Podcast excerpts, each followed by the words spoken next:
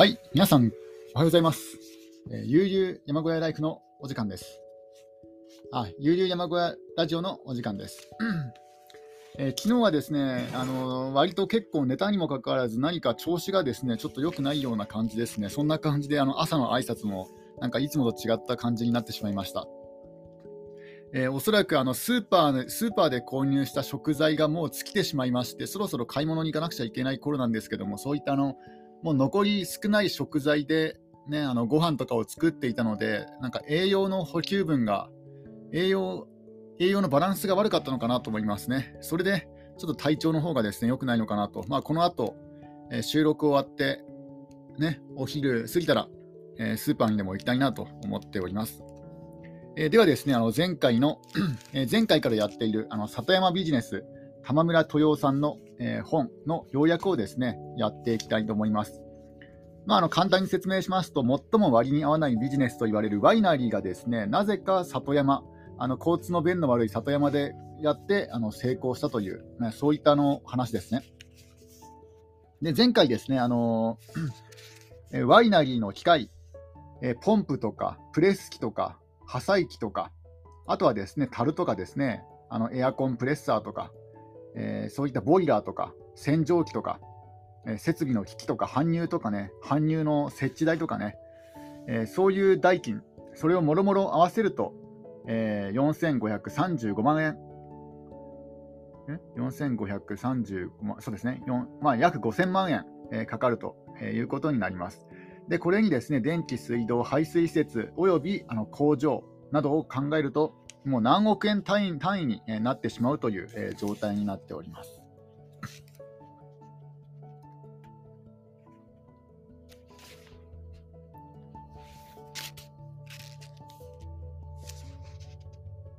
であの日本のですねあの日本国内の、えー、小さな、ワイナリーのことをですねあのインディーズワイナリーというんですけども、まあ、あの音楽のインディーズと同じですねですね、あのメジャーデビューと、それとは別の、なんかあのアマチュアの人たちが頑張っているインディーズっていうのがあるんですけども、まあ、そういうのをインディーズワイナリーというそうですね。ただですね、このインディーズワイナリーのオーナーさん、どれもですね、あの個性が強くて、まあ言ってみれば奇人変人ばかりであったようですね。この方もあのワイナリーを作る前に、まあ、いくつかですね、そういったのインディーズワイナリーの見学などですね、あのしたんですけども、やっぱりあの変わり者が多かったなということです。逆に言うと変わり者じゃないとこんなに割に合わないあのなんだ、えー、ビジネスにビジネスにですね挑戦しようと思わないというのがねあの正直なところなんじゃないかなと思います。でワイナリーの苦しい、まあ、そういった経営状況をですね支えるためには何らかの別の事業でですねあの資金を稼ぐ必要があるんですね。例えばですね、あのー、信州のあるワイナリーではまあ、結構信州、どこだったかな、あのー、塩尻だったかな、なんかワインで有名な地域ってあるんですよね。まあ、そういうところはですね、あの周辺のリンゴリンゴ栽培農家からあのジュースの製造を請け負っていたりするんですね。ただ、ここでもまた問題があるんですよ。あのー、ブドウを潰すためあ、ワインを作るためのブドウを潰すための機械と、あのジュースを作るための機械ってあの分けなくちゃいけないんですね。同じ空間であのアルコールとジュースを一緒に作っちゃいけないんですよ。だからこれでもまたあのお金がかかるわけですよね。あの別の空間をですねあのジュジュースだけを作る空間というものを、まあ、この間仕切りして、えー、作らなくちゃいけませんので、同じ空間の中では作ってはいけませんので、だからあの何か新しいあの副業を始めようとしても、やっぱりそれなりの初期費用がかかってしまうんですね。であとはですね、あのワインと一緒に玉ねぎとか人参などの野菜からワインを作るあの町おこし事業をやっている、えー、農協とか役場からそういう仕事をですね請け負っているワイナリーさんがあったりとか、あとはですね、もともとは日本酒をやっていて、日本酒作りが本業であって、後からワイン製造を始めたっていうね、ワイナリーさんとか。あとはあのホテルとか観光施設の運営が本業で、ワイナリーが副業のところとかね。あとはあのカラオケ店でですねチェーンチェーンチェーン展開していて、そのワイナリーで作った、自社で自社のワイナリーで作ったものを、まあ、そのカラオケ店、自分のところのカラオケ店であの販売するっていうね、ワイナリーもあったりとか。あとはですね、あのワインよりもあのミルクの製造量の方が多いあの牧場のあるワイナリーがあったりとか、あとはですね、あのー、なんだワ、ワインで足りない資金をですね、テニスのコーチで稼ぐっていうね、そういうオーナーさんもいたりとかですね、えー、だからあの農協とかね、そういった公的事業が、あのー、やるならともかく、個人がですね、ワイナリーをやるには、もうワイナリーが副業で、何か別にですね、あの本業、裏事業がないとうまくいかない感じなんですね。だから、そういうこともあって、もう、ワイナリー1本で特化するっていうのは無理、もうほぼ無理ゲーですね。日本ではほぼ無理ゲーですね。なので、えっ、と、まあ、なんだろう、まあ、アーティストと同じですかね。アートが本業だとしても、別の何かでね、あの食べていかなくちゃいけないっていうね、そういう感じになっています。でなおかつお金がかかるっていうね、アートなんてね、あの画材買っちゃえばすぐできますけども、ワイン作りなんてね、施設も必要だし、あのブドウも必要だしね、いろいろお金がかかるんですね。で、あとは、あの、えー、この方、この著書の方はですね、この著書じゃないか、著書の友人、知人かな、えっ、ー、と、アップルワインの、まあ、リンゴのワインのですね、製造の免許を取って、で、あの、ブドウがですね、育つのを待つと。で、えっ、ー、と、同じですね、同じ果実種、果実種の製造免許を取っていれば、あの、ブドウ以外の果物からでも、あの、作ってもいいんですよ。まあ、要は、あの、なんだ、ブドウっていうのは時間がかかりますよね。ワインを作るためのブドウを植えて、ブドウが育って、で、あの、そのブドウをね、あのー、なんだ、収穫してワインにするまでの時間、その思い立ってからワインを作るまでに実際にあのタイムラグがあるので、その間に、えー、アップルワインを作って、アップルワインの免許を取って、であのその免許があれば、果実酒製造免許があれば、ブドウ酒もリンゴも同じあリンゴもワインもあリンゴもブドウもですね同じように果実果実酒を作って収入を確保することができるということです。であのこの著書著書の場合は、著者の場合は、あの夫婦2人でですねまずあの野菜とハーブの農園を始めたと。であのその目の前の畑で採れる野菜を美味しく食べてもらうためのあのカフェのカフェレストランと。であとはですねその食卓のデザインに関わる各種のオリジナルグッズをですねあの販売するショップ等をですね、まあ、作ったと。でそれらそれらの収益がそのワイナリーを支える裏事業になっているっていうね、そういう感じですね。あの里山里山の自然環境の中で厳しく働きながら楽しく暮らすっていうのがですね、それがあのこの、なんだろう、えー、なんていうんですか、標語っていうかね、そういうものになっているようですね。えー、厳しく働きながら楽しく暮らすっていうね。だから厳しく働くことを楽しいと思えない人は、やっぱりこういう田舎暮らし、ね、里山ビジネスは厳しいんじゃないかなと思いました。で、あとこの著者著者の方はですね、他にも、えー、長い間雑誌とか出版の仕事にも関わってきたんですね。まあ、要は編集者的な仕事なんですかね。うん。編集者的な仕事だあ、違う、編集者に売り込むための仕事かなと思います。あのエッセイとかコラムを書いていたと書いてありますね。で、あの30年ぐらい前とあるので、この本が2008年ですので、まあ、大体1980年の話だと思いますね。うん、1980年代にこの方は、えーまあ、書き手としてえー、執筆家として活動をしていたようですね。なんかいくつもこの方仕事をしてるんですよ。あのちょうどね、あの日本が好景気だった頃に頃にあの働いてますので、なんかいくつも仕事をですねやっておりますね。まあ、同時期にやってるわけじゃないと思うんですけども、なんかそのうちの一つがあの執筆家、執筆業ですね。まあ、今でもこのこういう本を出すくらいですので、今でも続けてるんだのだと思います。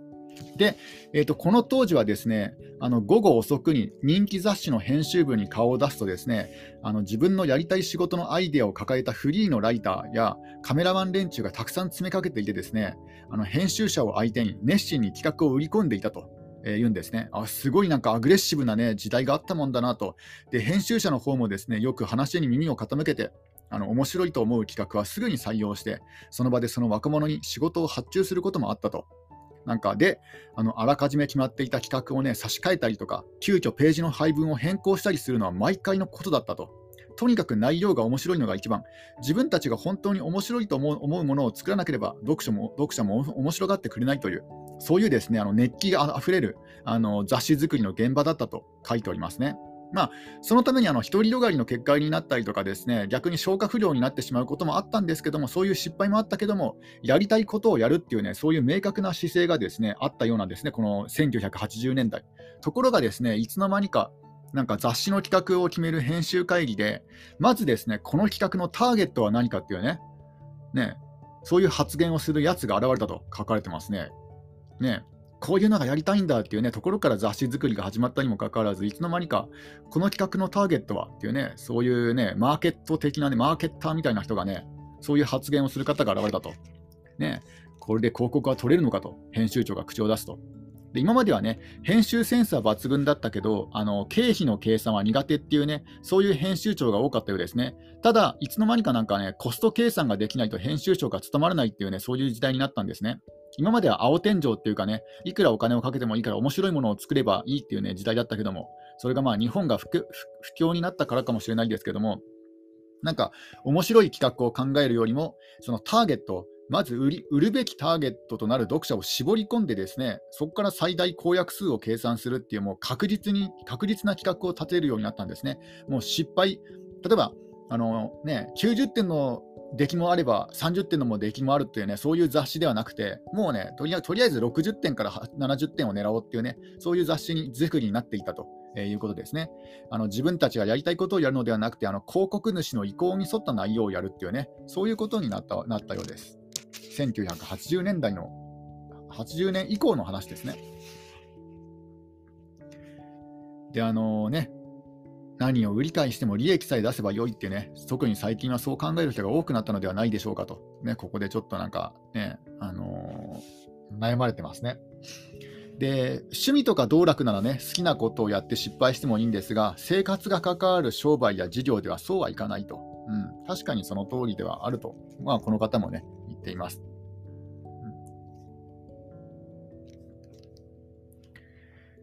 で、その中でもね、あのこの方がね、ワイナリーというものを選んでしまった、え選んだというか、まあ、それがそれを好きになってしまったから、もうワイナリーをね、やるんですけども、あのブドウの木というのはですね、大体あの15歳から20歳、ね、あの植えてから15年から20年ぐらいの時が最もエネルギーに満ちていると、そういうわけであの人間にすごいね、似てるんですよね、ブドウの木っていうのは。15歳から20歳ぐらいが最もエネルギッシュだと。で、あの30歳を過ぎると、えー、体力が落ちてくると。で枝になるですねブドウの房の数もですね30歳ぐらいを境にちょっとずつ減り始めると、これもまさになんか人間にそっくりですよね。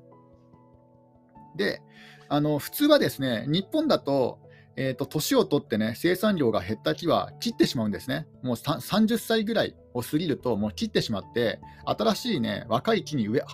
植え替えちゃうということなんですね。なんかこれこそなんかアイドルにアイドル事業っぽいですよね。30過ぎるとね、もうなんか、とっかえちゃうみたいな。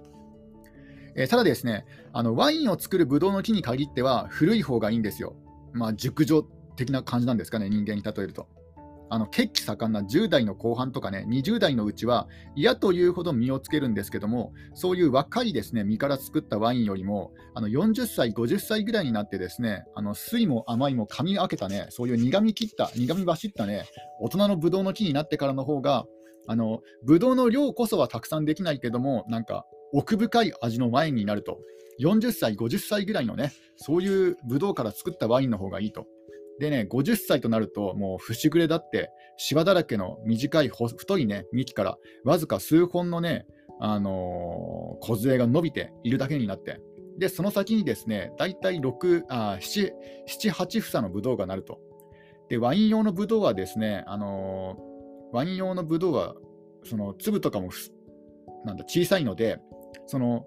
全部取っても1キロぐらいなんですよ。で、それを絞るとちょうどボトル1本のワインになると。つまり1本の木から1本のワインしかできないと。ただその代わり、それが人生を凝縮したようなね、最高級のワインが生まれるっていうんですね。うん、であのそういうですね古い木を尊ぶフランスでもですねあのワイナリーのブドウ畑はだいたい50歳をめどに新しい木に、えー、植え替えるのが普通なんですがこれもですねあの木によってねあの個性があってあの50歳ぐらいで弱ってくる木もあればあの80歳になってもね元気な木もあるし中には100歳までね元気な木もあるっていうねそういう個性がねあるそうですねだからブドウの一生というのは本当になんか人間の人生にほぼねそっくりなんですよね、うん、そういう感じらしいです。ブドウあワワインのブドウのですね。ちょっとまたドリンクを飲みます。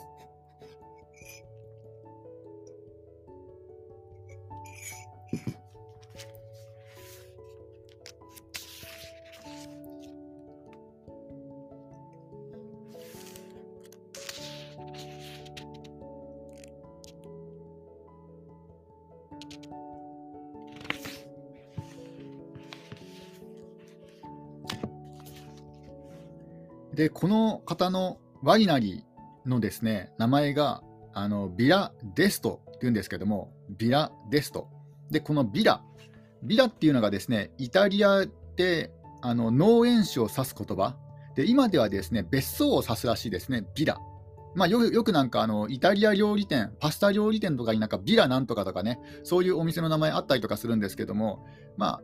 そのビラっていうのは別荘を指すと、イタリアでいう別荘を指すっていうね、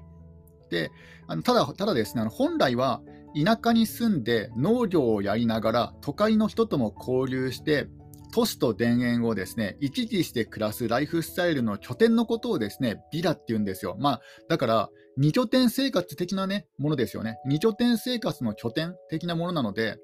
だからあの今後自分がやりたいなと思っていることとまさにですねあの似てるな、近いなと思ったんですね。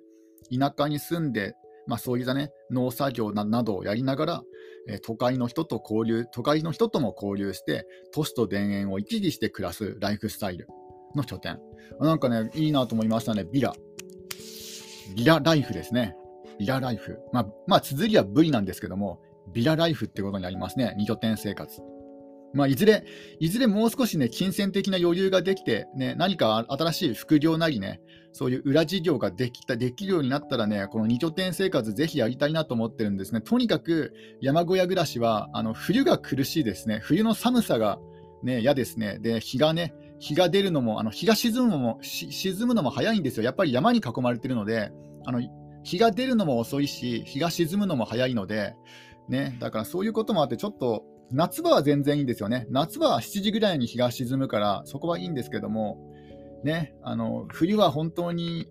過ごしにくいです。で、ビラデストのですね、デストというのは、えー、まあ、そんなに大した意味ではないんですけども、えー、あビビラデスビラデストの S とか、うん、なんか、なんか綴りがよくわかんないんですけど、なんか英語で言うと B 動詞で、ここにある、この場所にあるという意味らしいですね。ここ。まあ、要は、ここっていう意味らしいですね。ラスト。あ、 est、est。なんでこう D がつくのかよくわかんないんですけども、デストになってるんですけども、ビラデスト。ビラが、えー、別荘で、デストの est が、えー、ここっていう意味ですね。この B はどこに行ったのかわかんないんですけど、あ D はどこに行ったのかわかんないんですけど、えー、英語で言うと be 動詞、ここ括弧にある、この場所にあるという意味。ここだ、ここしかない、ここに決めた。だから、この est、est、est っていうと、ここだ、ここしかない、ここに決めたっていうね、意味になるらしいですね。えー、で、えー、夫婦で農園を始めたとき、えー、この主人の方、まあ、このね、著者の方はワイン用のブドウを作って、奥さんの方はハーブの栽培からね、あの、スタートしたと。で、結構ですね、いろんなね、種類のね、あのー、野菜も作ってるんですよ。えー、トマト、ナス、ズッキーニ、ピーマンとか、特に日本で手に入らない品種品種ですね。で、毎年20種類以上、え、累計40種類以上栽培したと書かれてますね。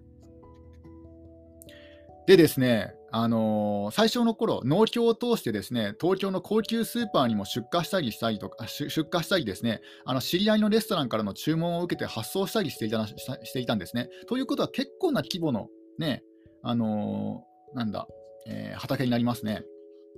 ただですね、あのスーパー側の要求のレベルも高くなっていったようです。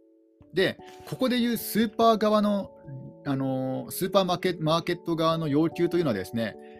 あの味じゃないんですよね。あのスーパーの要求するね、野菜に対するあのレベルっていうのは味ではなくて、えー、サイズ、形状、外観なんですね。だから、あの美味しい野菜ではなくて、サイズとかね、サイズが手頃、えー、形状がちょうどいいとかね、外観が綺麗とかね、そういうものなんですよ。だから、あの例えばトマト、トマトを箱詰めしようとすると、まあ、普通に考えるといくつか潰れてしまうんですよね。だから潰れないように送ろうとすると、もう過剰包装になってしまうということなんですね。あとはですねあの曲がったきゅうりが欲しいという人もですねよくいるんですけども、あの曲がったきゅうりを箱に入れると、あの曲がったきゅうり1本分で、まっすぐなきゅうり3本分のスペースを取ってしまうんですね。だからあの曲がっている方が農家さんにとってはコストが高くなってしまうんですよ。だからまっすぐなきゅうりが、まあ、基本的には、ね、よくねあのスーパーで出荷されていると。え、いうことですね。スーパーで売られている、販売されているのが、あの、ま、あ、違う違う違う、えっと、スーパーで販売されているのは、あの、曲がっていないね、まっすぐなきゅうりで、その曲がっているきゅうりの方が、えー、ね、あの、包装費も、運賃もかかってしまうというね、ことなんです。だから曲がっているきゅうりの方がコストが高いんですよ。そういうことを考えると。で、この方がね、引っ越しをしたあの東御市、長野県の東御市というのはですね、あの巨峰の名産地らしいんですけども、えー、一番早く市場に出るのがですね、あの春のうちから重量を炊いて加湿したビニールハウスで栽培したものと。でですね、続いてですね、あの無加温のハウス栽培。で、屋根掛け栽培っていう順番でですね、あの巨峰がですねどんどんスーパーに出荷あ、えっと、どんどんですね市場に出荷されていくんですけども、で最後に、一番最後にですねあの完全な露地栽培の巨峰が市場に出ると。でその中で一番おいしいのは自然の状態で時間をかけてねあの成熟させた完全露地栽培の巨峰だというんですね。あのー、つまりなんだろう、えーと、一番おいしいものが一番最後に出荷されるということなんですよ。なんか人間もですね、ひょっとしたらね、なんかこういう風になるなってるのかもしれないですね。あの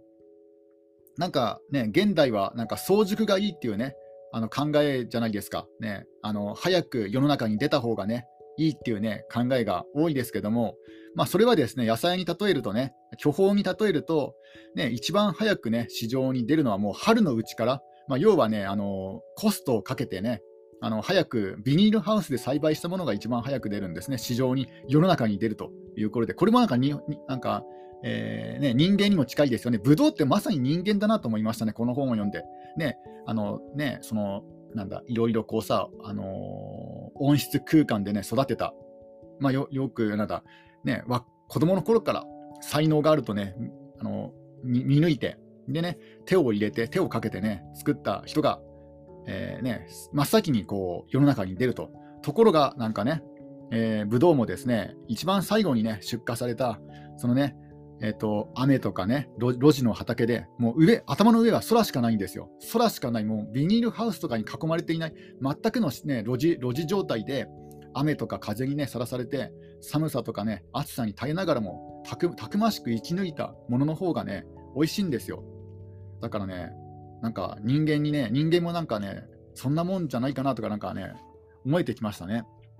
一番最後に出荷されればいいわけですよ、人生。人生のね、一番最後に出荷されるということです。一番美味しい、美味しい存在が。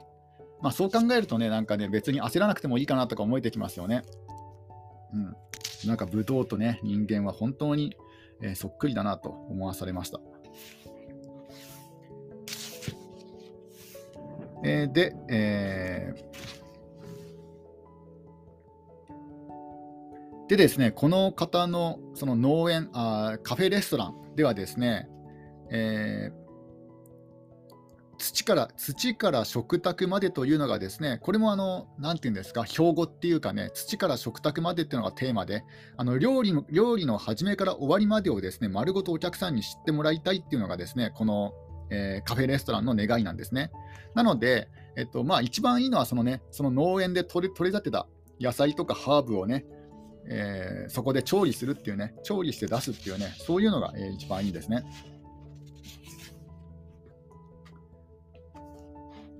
で、あとですね、あの話が、えー、ちょっと変わるんですけども、えー、この方ですね、あの他にも以前にもですね、いろいろこう仕事をされていて、え中にはですねあの旅行代理店的な、え仕事もされていたんですね。あちょっとここでドリンクを飲みます。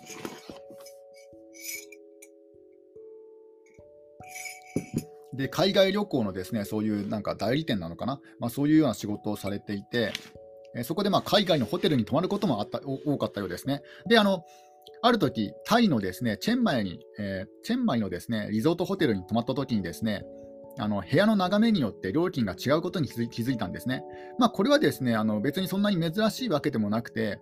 例えばあの海沿いにあるリゾートホテルではですねあの窓から海海が見える部屋っていうのはあのオーシャンビューといって値段が高くてであの逆にですね見えない部屋え海が見えない部屋のですね倍近くすることもあるんですね。オーシャンビューのリゾートホテルの部屋は値段が高いと。ただですね、このチェンマイのリゾートホテルは、あのまあ、海はね、もちろんなくて、えー、ライステラスビューとマウンテンビューの2種類があって、ライステラスビューの方がちょっと若干ですね、高かったと。でラ、ライステラスビューなんて普段聞かないじゃないですか。で、この方もですね、結構世界のあちこちのホテルで泊まってるんですけども、ライステラスビューっていうのはですね、えー、聞いたことがなかったと。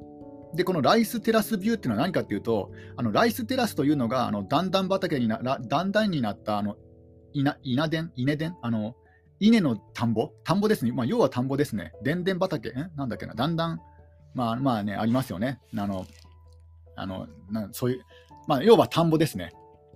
で、えっ、ー、と、部屋の窓から田んぼが見えると。で、それとは別にですね、あの美しいね、あの自然の山並みも見えるんですけども、なぜか山並みよりも田んぼが見える窓の方が、窓のある部屋の方がちょっと高いんですよね。で、これが不思議にね、感じたと。で、ここでですね、あるあるひらめきをするんですね。ひらめきというかね、うん、気づ気づくんですね。でなんでね山、自然の山並みよりも、田んぼの方が、ね、田んぼが眺められる部屋の方が人気なのかなと思ったんですよ。するとですね、あのー、まず田んぼではですね、あの水牛が水浴びをしていると。で、あのー、もう昔ながらの、その、なんだ、稲の収穫の風景が見られるんですね。まあ、つまり、あのー、昔ながら、その失われつつ、失われつつある昔懐かしい風景を鑑賞、観光の対象として考えてるんですよ。だからこれはなんか逆転の発想ですよね。なんか自然物っていうのを、まあ、基本はですね、まあ、多くの人はその、ね、自然が美しい自然が見られるのを観光のねあの対象と考えますけどもそうではなくて人間の営み自体もね、あの観光の対象として考えてると。例えばの民族衣装を着てですね、まああのえー、ね、女性たちが、えー、なんだ、田んぼをですね、なんていうんですか、耕すっていうんですかね、まあ、田んぼの仕事をして、まあ、そういうことをしている姿、そういうのを見るのも、なんかあるある意味観光じゃないかって、むしろそういうね、生活を見るのが観光じゃないかっていうね、そういうことに気づいたようですね。うん、だからその、えー、地元に住んでる人にとっては何の変哲もない暮らしの情景、でも逆にですね、これをこれがなんか現代人の心を癒すっていうことにですね気づいたようですね。で、それもですね、あのこの、えー、この著者のですね畑でも同じように、同じようなことをですね、あのなんだ提供してるんですよね。うん、というか、まあ、ごく自然にですねそういうふうになるななっていったんですけども、あの例えばですね、あのここでは、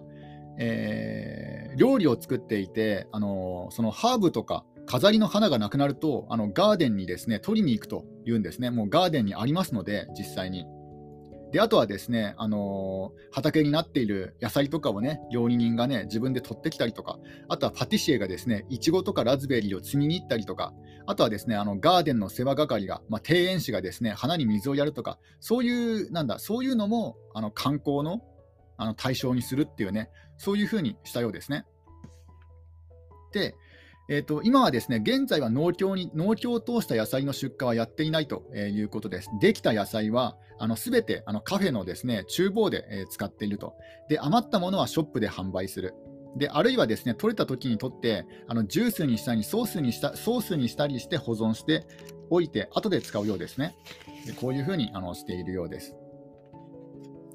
でね、であの小さい小さいお子さんが来たらですね、あのミニトマト取って食べてもいいよとかね、あの言ってあげて、でね、お子さんにミニトマトを食べさせるとかね、そういうなんか、えー、ミュージアム農業と呼んでいるようですね。そういうなんかあの、見られる農業。うん、その里山の暮らしを表現するっていうね、ミュージアム農業、そういうのにね、あのそういうのもちょっと売りにしているっていう感じですね。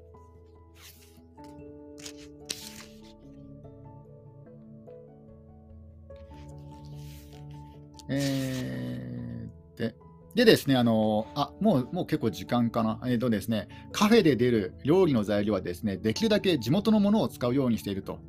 で野菜はですね夏から秋にかけてはほとんど自家農園、まあ、そのねその著者の畑で、ね、じあの栽培できますけども、あの新緑から初夏の時期は露地栽培が間に合わないと、なのであの厨房の料理人がね毎朝山に入って野草や山菜を取ってきてくれたりとか、あとは知り合いの農家さんからね買ったりとか、あるいはねスタッフの実家からね、あの実家の農業農家をやってるところからもらったりとか、